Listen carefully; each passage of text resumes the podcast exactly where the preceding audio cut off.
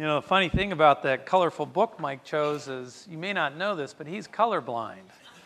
so that, that's particularly noteworthy that he was able to do that. So, yeah, we, it's going to be a, a great study there in New Testament survey and uh, highly practical. And I highly encourage you to take opportunity if you can. All right, well, take your Bibles and turn to uh, Galatians chapter 4. Uh, Pastor has assigned passages of Scripture for us to meditate on in, in the Sunday evenings leading up to uh, our Christmas time. I think Pastor Mike has shared uh, some of those, and tonight we'll be looking at uh, Galatians chapter 4, and we're specifically trying to understand uh, verse number 4 But when the fullness of time came, God sent forth his Son born of a woman born under the law. So we're going to be looking at this idea of the fullness of time. You know, there's lots of ways that can be understood the fullness of time. It can be understood prophetically. Uh, the idea there that Jesus Christ's incarnation uh, fulfills fully that initial promise made to Adam that a seed would come forth of a woman who would be uh, bruised and who he himself would crush the head of Satan. It, it fulfills, it is fullness prophetically in, in, in, fulfilling the, what we would argue, that Adamic promise. And it's also uh, prophetically fully filling up the Abrahamic promise that through a coming one, all of the earth would be blessed. And the incarnation fully fills up the, that aspect of prophecy, that promise to Abraham, the promise to David that there would come one who would sit eternally on the throne, who was a son of David. The incarnation, again, prophetically fills that up. So we can look at that little phrase, the fullness of time prophetically. We could also look at it culturally. Um, it's a time when uh, it, it seemed that it was ideal culturally for Jesus to come on the scene. Uh, Rome had unified much of the world. Uh, there was a common language that was spoken throughout the world. Although Rome had con- conquered the world, uh, Greek conquered the world culturally and linguistically. Greek was a common language spoken throughout the empire.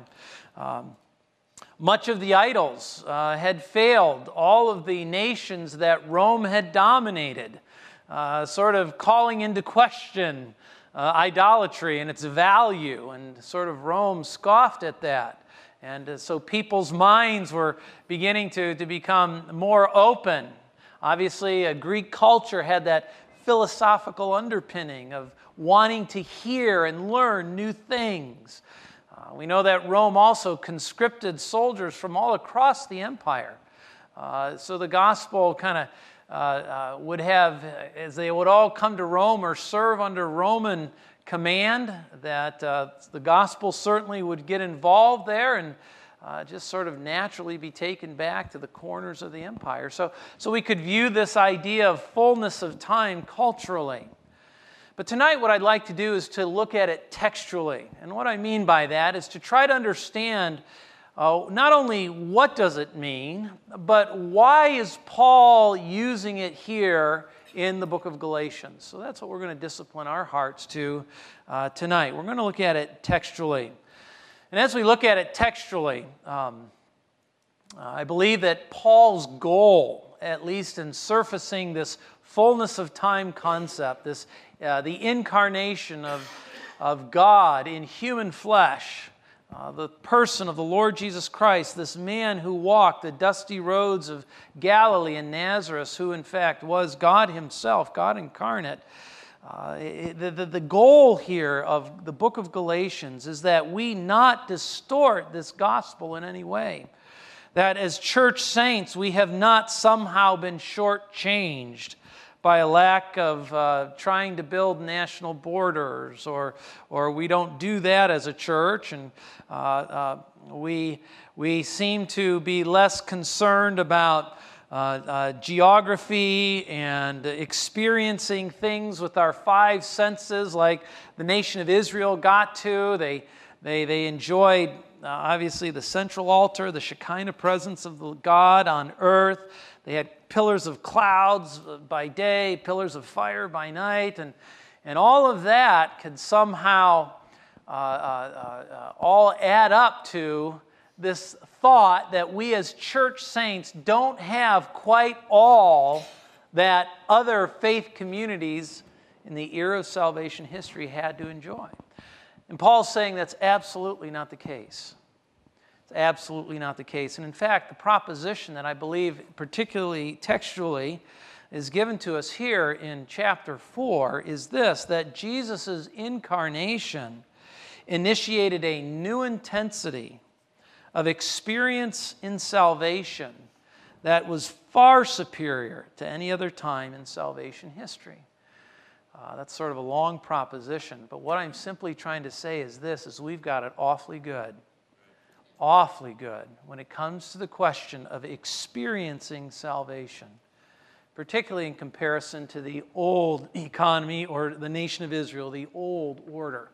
And we'll see that here. so let's bow for a word of prayer, and then we'll look at, excuse me, our text more, more in detail. Heavenly Father, we thank you for uh, your love, and we thank you for the joy of living on this side of uh, the incarnation. As church saints, we have so much to be thankful for. And the text before us argues are far superior and I pray that we would be grown ups in relationship to our apprehending of these things, spiritual grown ups. Thank you for it, Lord. Help us, we pray, in Jesus' name. Amen. Let's start out, first of all, just by reading uh, Galatians chapter 4, just verses 1 through 7. Verses 1 through 7. Paul says, Now I say, uh, as long as the heir is a child, he does not differ at all from a slave, although he is the owner of everything. It's sort of a peculiar place to drop down into the book of Galatians, but all will be made clear here momentarily. Verse number two, but he is under guardians and managers until the date set by the Father. So also we, while we were children, were held in bondage under the elemental things of the world in our text, but when the fullness of time came, God sent forth his Son, born of a woman, born under the law, in order that he might redeem those who were under the law, that we might receive the adoption as sons. And because you are sons, God has sent forth the Spirit of his Son into our hearts, crying, Abba, Father. Therefore, you are no longer a slave, but a son, and if a son, then an heir through God. You know, I think we would agree tonight that human life is precious. human life is precious. From childhood to adult, we mature more capable of managing life effectively. And can I say, enjoying it more fully? you know, there have been dates in my life that gave me an increased ability to enjoy life more fully. The events were mile markers in maturity and gave me access to assets that made life more rich. When I got my driver's license, for example, my life expanded geographically, making it more full and more rich. Academic graduations each contributed increased assets in my life. And to top it all off, marriage and the birth of my children made life as full as it could possibly be. In each phase, I had increased responsibilities, but I also had increased assets to fulfill those responsibilities. And I could tell you tonight that life is very full, as I'm sure many of you could as well. In a parallel fashion, salvation by faith alone is a precious asset. Wouldn't you say amen to that? Its assets are infinite and eternal. Galatians chapter 4, verses 1 through 7 is a passage of scripture that announces a new phase in salvation history. What marks this new phase is the faithfulness of Jesus Christ. Uh, we look back in verse number 22 of chapter 3. But the scripture has shut up all men under sin, that the promise by faith in Jesus Christ might be given to those who believe. But before faith came, or before the faithfulness of Jesus came, we could look at this more as a subjective genitive. We were kept in custody under the law, being shut up to the law, which was later to be revealed. This faith coming is an announcement, or, or Paul recollecting the reality of the incarnation. The incarnation. So in Galatians chapter 4, Paul argues that Jesus' incarnation initiated a new intensity of experience in salvation. Salvation or the experience of it becomes more full. And in fact, I would argue that the incarnation tops off our ability to enjoy to the fullest what God has for us in salvation. so tonight we observe three results of Jesus' faithfulness in his incarnation, uh, his faithfulness in becoming man and taking on human flesh and stepping into human experience, never to be uh, removed of that flesh. He is still to this day in human flesh existing at the right hand of the throne of the Father on high, and he will forever. Yes, thank you, Denver. That's uh, that obvious, huh? um, I think I'm getting some of that cough that you all have been having here. So I have Denver's tie, and now I have the, the water. I, long story. My I was en route, and my son brought me a coat, and I, I, I, thought I had asked him to bring me a tie, but he assured me he did, I didn't. So I had to go to Denver so and grab his tie. So hopefully it matches. Yeah, Denver and I are that close. So uh, anyway, that happens. Um, but tonight we want to observe three results of Jesus' faithfulness in his incarnation that literally tops off salvation history to make it as full as it possibly could be. So I want you to think that way in relationship to salvation. We often talk about it as a settled reality, as a historic reality in our life, and that's all well and good. Uh, and I'm not saying we shouldn't, but what we want to understand is that the development or the revelation in relationship to our salvation has not come in fullness all at once. It has come little by little. And uh, we just so happen to enjoy all of it in its fullness. Uh, and we'll see that here tonight. So the first point I want to look at is this is that the incarnation clarifies it clarifies the identity of believers. It clarifies the identity of believers. And we'll see that in verses 1 through 3 here. Now, to kind of bring us up to speed in the book of Galatians, in this section in, in chapter 4, Paul is continuing an explanation that salvation is by faith and not by works of the law. This is really the burden that he has in the book of Galatians. We see that uh, in verse number 11 of chapter 3. Now that no one is justified by the law before God is evident, for the righteous man shall live by faith. This was what Paul was combating in the book of Galatians. Evidently, the Galatians had very quickly departed uh, they had distorted this idea of the gospel, probably some Judaizers in their midst who said that if you're going to be truly a child of God, truly a child of Abraham, uh, you have to fulfill the law. And primarily, what that was in relationship to was you had to be circumcised. Uh, you had to have that covenant identity marker. And what Paul is arguing is he's saying, no, you don't need that covenant identity marker to be truly born again. So he's literally arguing against the technical idea of a legalist. A legalist isn't somebody who says, you know what, it's a, it's a good idea to try to be holy. A legalist is somebody that's saying you, you have to fulfill a certain regiment in order to be truly born again. Uh, and, and Paul is trying to simply, uh, he, he's, he's simply uh, trying to remove that idea from the thoughts of the Galatian believers. So he has been careful in doing that. He has been careful, though, not to completely dismiss the law's value.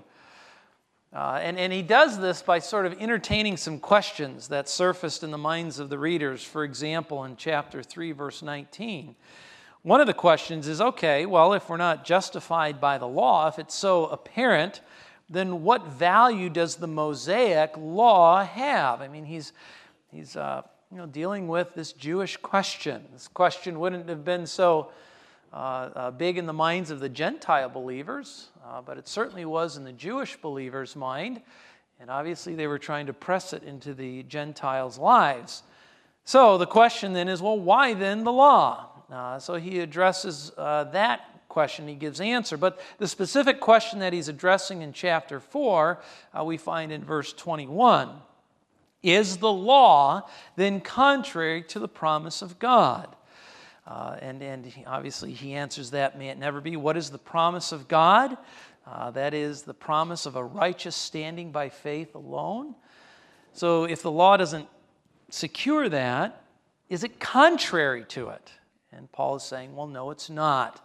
No, it's not. So he begins to sort of unpack this idea of the law's relationship to the doctrine of justification, of how it is we know we're born again. And he essentially says it has no value other than being a tutor that teaches us of the specific sins that we have, uh, uh, we have committed in transgression against God. So it's simply making us aware not only of the concept that we have a sinful nature, but, but uh, that we do specific things that are contrary to the authority of God's law. And that's about the only value that the law had in relationship to justification. Uh, but in verse in chapter 4 he sort of turns a corner now he's essentially dealing with the question of the law's value in relationship to sanctification in relationship to how we move on toward god after we're born again and i want to think us uh, i want us to think about it in terms of really the questions of assurance does, does the law have any value in helping us uh, to apprehend the reality that we're born again, this question of assurance. And so this is what Paul's addressing. And he says in verse number one, Now I say, now I say, Paul has just finished all of that. He's going to now correlate uh, the law to the question of sanctification. Uh, and his point essentially is this is that the law is obsolete, or the law in the person of Jesus Christ has been completely fulfilled, and therefore it's obsolete. It, it really has no contributing value, uh, and specifically any contributing value in relationship to the question of our assurance. And we'll see how he unpacks that. So he kind of uses sort of four different metaphors here to help us understand this idea. Uh, he says, in comparison to life after the incarnation, the believer's identity as an heir um, is much better because before the incarnation, uh, uh, his identity could only be considered as a childlike understanding. Are you with me? Okay, he says that. He says, Now I say, as long as the heir is a what? a child. So, this is the condition of life before being born, before the incarnation. Okay, that's what we're talking about here. And he says, before the incarnation, uh, an individual's ability to understand the rich inheritance that he has, it could only be in a childish sort of a way. And he unpacks that. Uh, the idea of child here is translated. This is a small child. This isn't an infant. That's not what Paul's saying. Before the incarnation, though, somebody's ability to apprehend his inheritance uh, as a believing individual was sort of along the lines of a two or three year old in their ability to truly understand it. Um, the point here uh, is that uh, this child, in this childlike state, he was too young to take any responsibility for the management of the wonderful assets that salvation affords because the incarnation of Christ hadn't occurred yet. The fullness of time hadn't come. Now, did that mean that they didn't understand it at all? Absolutely not. And in fact, the uh, Old Testament uh, uh, uh, religious system provided a lot of props and crutches uh, for them. Uh, but they are just that. They were props and crutches in that sense, in relationship to them being able to apprehend uh, their full inheritance uh, that they had as a result of their salvation. Uh, they, they couldn't understand that. We, by far and away, understand it much better. So, as a result of the believer before the incarnation sort of being in this childlike ability to understand his inheritance, as a result, the text tells us they were no better than the common household hired help when it came to understanding uh, the household. Uh, the Word of God uses here the idea of a slave. They, they had no better understanding than the common hired help of the amazing inheritance that was there. They were childlike in their understanding. Nobody, nobody spoke of their in Christ reality pre the incarnation. They all talked about the Messiah. They didn't know who he was, they had no clue. They had a concept. And uh, that concept would obviously come uh, to fruition in the person of the historic Jesus of Nazareth and his incarnation. So they were no better than the common household hired help. And as such, before Jesus' incarnation, believers' identity could only be understood in, in another respect. And he uses, again, going back to the management of assets, the best they were were minors. They, they were underaged individual in the, their ability to apprehend those assets and employ those assets to a growing confidence that Jesus was there. They, they, they, they were minors. They, they, you know, they needed, a, they needed help. And the law is what Paul is saying. It was all of, it was, it was the guardian. Uh, it was uh, uh, that which came alongside and, and helped the Old Testament saint under the Israel under the Mosaic law, help them grasp these things. And, and they needed the law, and God had provided it. But they were minors. They were like uh, uh, minors in age. They were slave childish in their understanding. So they needed a guardian. Uh, that guardian in the old era was the law. So the law took care of the responsibility of managing the assets of sanctification. So it completely micromanaged the life of the individual. It told them what to wear, what to eat, what not to eat. It told them how to build their houses. It told them what to do when they got sick. All of it was completely dictated by the law because the individual, before the incarnation of Jesus Christ, could not manage the assets uh, that were theirs for them but because Revelation hadn't completely unfolded in relationship to the person of Jesus Christ, they needed help. And then finally, we note here that this, this position, this reality, was a, was a, was a bondage for them. Uh, it's not something that anybody should look wistfully back and wish that we could have seen the pillar of cloud by day oh, that would have been so cool. Or to see the Red Sea open up, uh, or, or the pillar of fire by night. If I could have just seen the, if I could just see the Shekinah glory of God coming down and resting upon that geographic location, and lest we think that somehow that was a good and desirable thing, Paul says, no, that was bondage. That was bondage. They, were, they, they could not grow out of that there was no moving forward in their ability to apprehend, to be fully assured on an individual, personal basis, grow in sanctification in that sense. Uh, until a specific time set by the Father. It says that they were. It was out of their control. They had. They had no ability. So they just. they had a terminal point to which they could truly apprehend assurance uh, I would argue. Um, they were in bondage.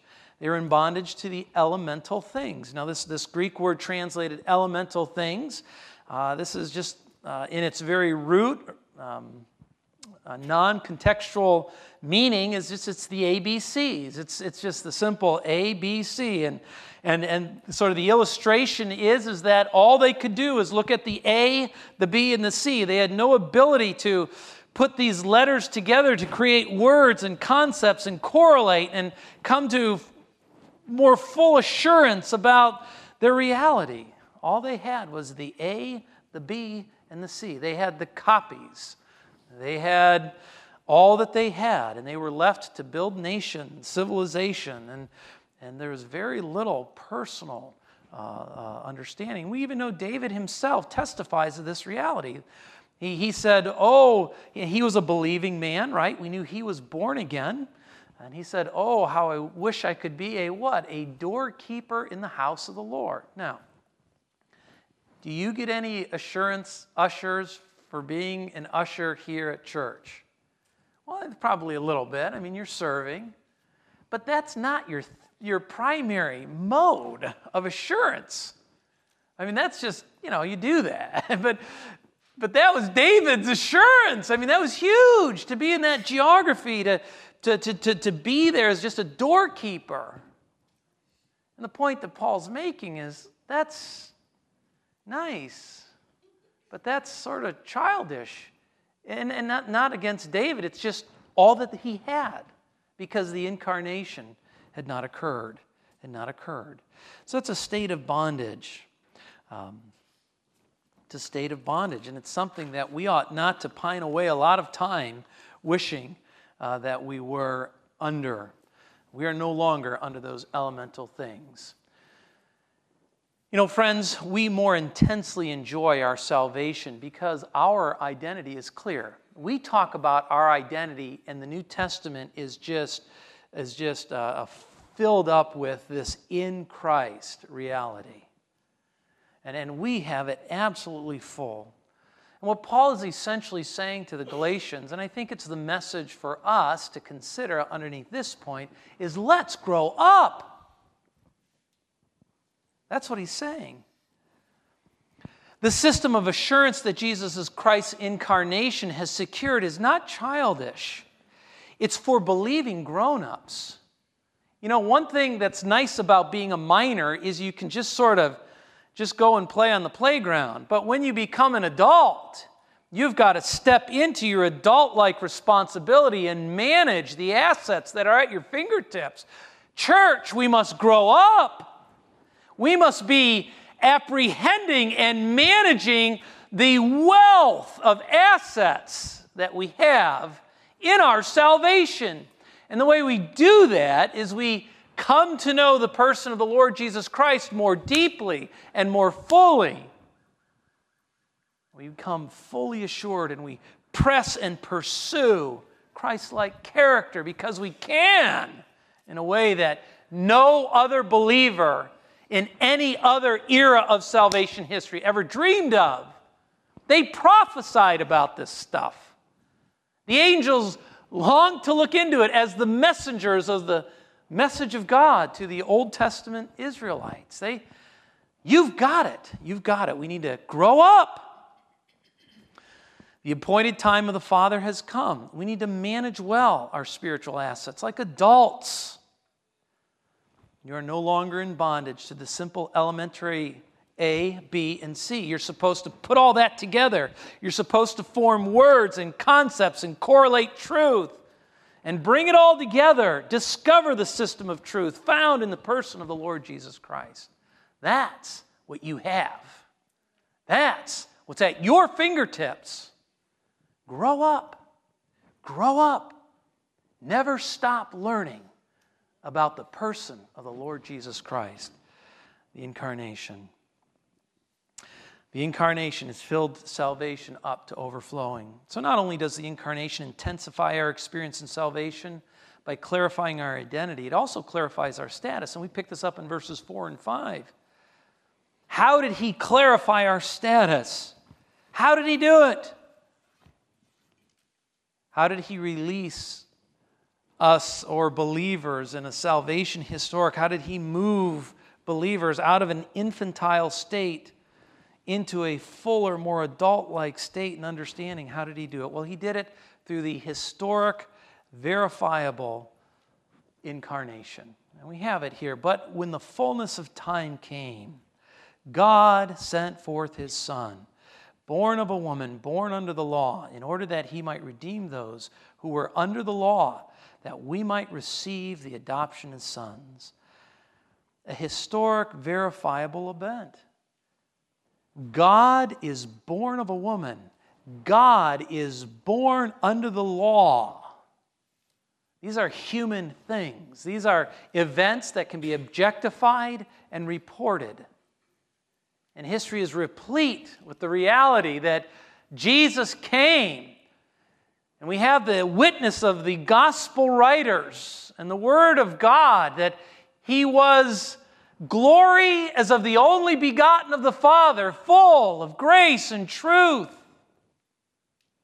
This is who Jesus is, and this is what occurred a historic, verifiable event. He was born of a woman. Why was he born of a woman? Back in Galatians chapter 3, verse 13, we're told Christ, that is this Jesus, this historic figure now. When we think of Christ, we're not thinking of a concept, we're thinking of a person.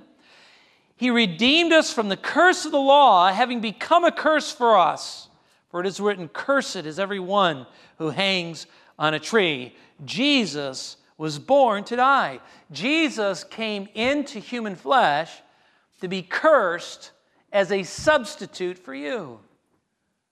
And this has made all the difference in the world. And this changes salvation history. This fills up time. Salvation time, unlike any other thing that had occurred previously. Born under the law, Matthew chapter 5, verse 17 tells us that he's born under the law so he could perfectly fulfill it. He accrues all of the necessary righteousness that you need to stand before a holy, righteous God for all eternity. You know, it's not just enough to have your debt taken care of. You can't be in heaven as a moral neutral zero. You have to have infinite holiness. You have to be infinite on the positive side of righteousness. And Jesus Christ has not only secured the payment of your debt, bringing you up to zero, on the cross, his life has secured for you infinite righteousness. And that substitutionary work will last as long as Jesus Christ lasts. If Jesus Christ ever stops lasting, we're done. But as long as Jesus lasts, and thankfully Jesus happens to be God Himself, so He's going to last forever. Amen? Amen? Uh, that we'll have that substitute for us in our behalf. So the incarnation clarifies the status uh, for us. How is it done? Through a historic, verifiable event, a reality that's objective and what is our new status? Well, we are redeemed. We are redeemed. It's interesting that Paul surfaces these two realities. Uh, there are so many things that Jesus did, but he, he surfaces the idea that we're redeemed. Redemption clearly contributes to justification. We get that. He buys us back from the tyranny of sin and its grip that the law, by the way, has so clearly delineated. But here, however, he's, he's, he's applying the redemptive context to our sanctification, to our assurance. Because it, it, it transferred us into a new system. It bought us out of sort of that, that legal bondage or that infantile state. And it's caused us to grow up into fullness. Uh, when the fullness of time came, God sent forth his Son, born of one, born of the Lord, in order that he might redeem those who were under that law system. Redeem them. They, they were there. Some of them were born again, and they were being sanctified and being assured by all the, the, the legal requirements. And that, and we were by the incarnation in the work of Jesus Christ bought out of that. And we are given a whole new uh, or a richer, deeper experience, a more full assurance and sanctification, uh, I would argue, as a result. And then finally, this idea of adoption, finally, in this point, we are adopted as sons, adopted as sons. This is a, this is a whole new concept in the sense that Israel identifies themselves nationally. This is their thing. You know, they, they, they, they get assurance just by racially being related to Abraham and, and Moses. And, but here it moves from a national expression to an individual reality that each one of us are adopted. We're adopted as sons and daughters into the very family of God. This is huge. This is another aspect of this rich experience of salvation that each and every one of us are, uh, ought to experience. This is his desire for us. So I'm adopted. You are adopted. And this is a more full reality or a more full understanding of what we have in, uh, in, in, in sanctification. So the incarnation clarifies our identity, it clarifies our status. And finally, tonight, Jesus' incarnation uh, initiated a new intensity of experience in salvation, far superior to any other time in salvation history, because it also clarifies the arena of God's work in our life. And I want us to think about verses 6 and 7. And because you are sons, God has sent forth the Spirit of His Son into where? Your hearts. Right? Historically, where was the Spirit of God sent in the nation of Israel? Well, we could argue theologically, the believing Israelite was indwelt by the Holy Spirit, just like we are, but I don't think it's fair to say just like we are. Even if that is the case, the concern of the Old Testament was not so much the indwelling presence of the Spirit within the individual, it was there at that central altar there in the temple. That's where they wanted the Spirit of God to be. That's where the work was done. That's where you had to go to bring that sacrifice, to bring uh, uh, that animal, and to deal with all that, that, that the priests and the Mosaic law demanded. And it was there that you found your assurance. It was there that you grew in, could we call it, uh, uh, grace of the law. And if you were a believing individual, you, you walked away from there knowing you would soon return and, and, and you thought about sheeps and blood and sacrifice. And you had this vague concept of a coming Messiah. At some level, you, you embrace that if you were truly a, a believer. But here, the work is not located there. Here, in, in this new era of salvation history, the work is in our hearts. The New Testament puts it this way it's against such there is no law. It's a work of the Spirit in our hearts. It's fruit that the Spirit produces. It's love, joy, peace, long suffering, gentleness, meekness, faith, temperance. When we walk out of a church or when we walk away from a, a, a, a sort of a, a bad experience in a relationship, we're not thinking, oh, I've got to go to the temple. No, we, we are thinking, oh, God, I, I wasn't walking in the Spirit. Oh, I sinned. And God begins to do a work in my heart, and He transforms my character into the image of Jesus Christ. And I have a robust understanding of this as a believer on this side of the incarnation. This is the filling up of time salvifically, unlike any other time. The old era could easily be confused. Uh, they, oh, we've got to build the nation of Israel. We, it can easily be confused somehow that God is interested in sacrifices primarily or dotting every I and crossing every T. And we realize that God even had to proclaim, even under that era, that He detested that. That the sacrifices of God are a broken what? A broken and a contrite heart you will not, God says. Look, but all this childish not, not in a, a pejorative way, but child reality was getting in the way.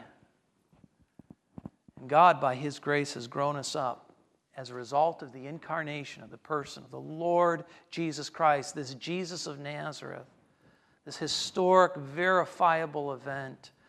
You live on the blessed side of the incarnation, my friend. So, the, the new arena is the heart and the players are the Holy Spirit.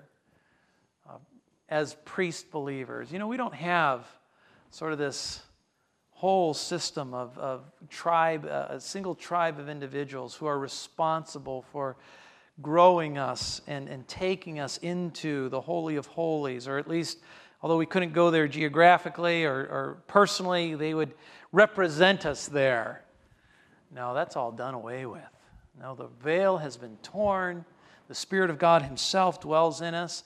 The Spirit of God, who, oh, by the way, cries out, Father. This is the Spirit's work in our life, that He is intimately connected. This is, this is uh, uh, mediatorial work on a completely different plane than the Old Testament high priests and Levitical priests. This is the Holy Spirit working in our behalf in a, in, in a way that deepens our, our understanding. This is fullness. This is fullness. Um, so the Holy Spirit, located in the heart of believer. So, friend, can I just say this that you and I live in the fullness of time, time being filled up salvifically.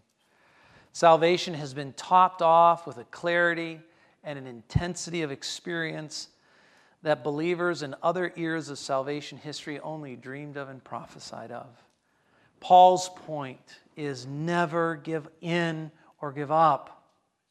Folks, you have more equipment to pursue sanctification and assurance than anybody has ever had. Maybe more equipment isn't quite the right word, but, but a, a deeper understanding, a more full, much more full don't let anyone ever distort this true gospel of Jesus Christ.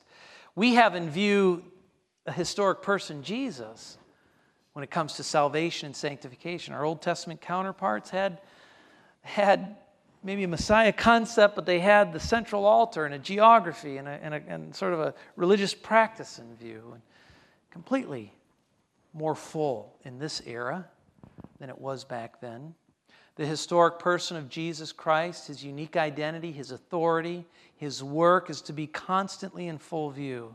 Never substitute anything for him. He not only brings us to faith, he is the object of our faith. A very clear, well defined in the New Testament way. You are redeemed by Jesus of Nazareth, by his life, death, and resurrection these are historic, verifiable events. You are no longer under the ABCs of salvation history. You have the joy of putting it all together. How are you doing with that? How are you doing with that? You know, it'd be a shame to, to walk through this era without putting it together, without managing the spiritual assets that are at your fingertips, living like an old covenant man or woman who just sort of, you know, comes to a geographic location with hopes of getting closer to God. You know, I, I, hope we all know that the church isn't these walls and this furniture. The church is an assembly of, of, of spirit indwelt individuals, right? We, there is no geography. Jesus is about the business of making worshipers in a very unique way. So, revelation, and the incarnation of Jesus Christ, brings all the final pieces of the puzzle of salvation and puts them in their perfect place. And may God help us to have an appetite to understand the fullness that we have in Him and never give up and never allow anyone to distort what we do know to be true. Let's bow for a word of prayer. Heavenly Father, we thank you for the incarnation of Jesus Christ, for, if I can put it this way, Father, respectfully, the game changer that it was. Uh, we are uh, so full. Lord, we, we have a complete new referent. We are in Christ. We have been given all things in Christ that pertain to life and godliness. Oh God, give us the passion uh, to, to become what we already are, to be the no longer the minor, the child who can't manage his own assets, but to step into uh, what we are, our sonship in Christ, and manage productively the assets that we have in the person of Jesus Christ. We pray to this end, Lord. Make Grace Church of Mentor uh, a, a company of people who are understanding more fully all that is theirs in Christ. In Jesus' name, amen.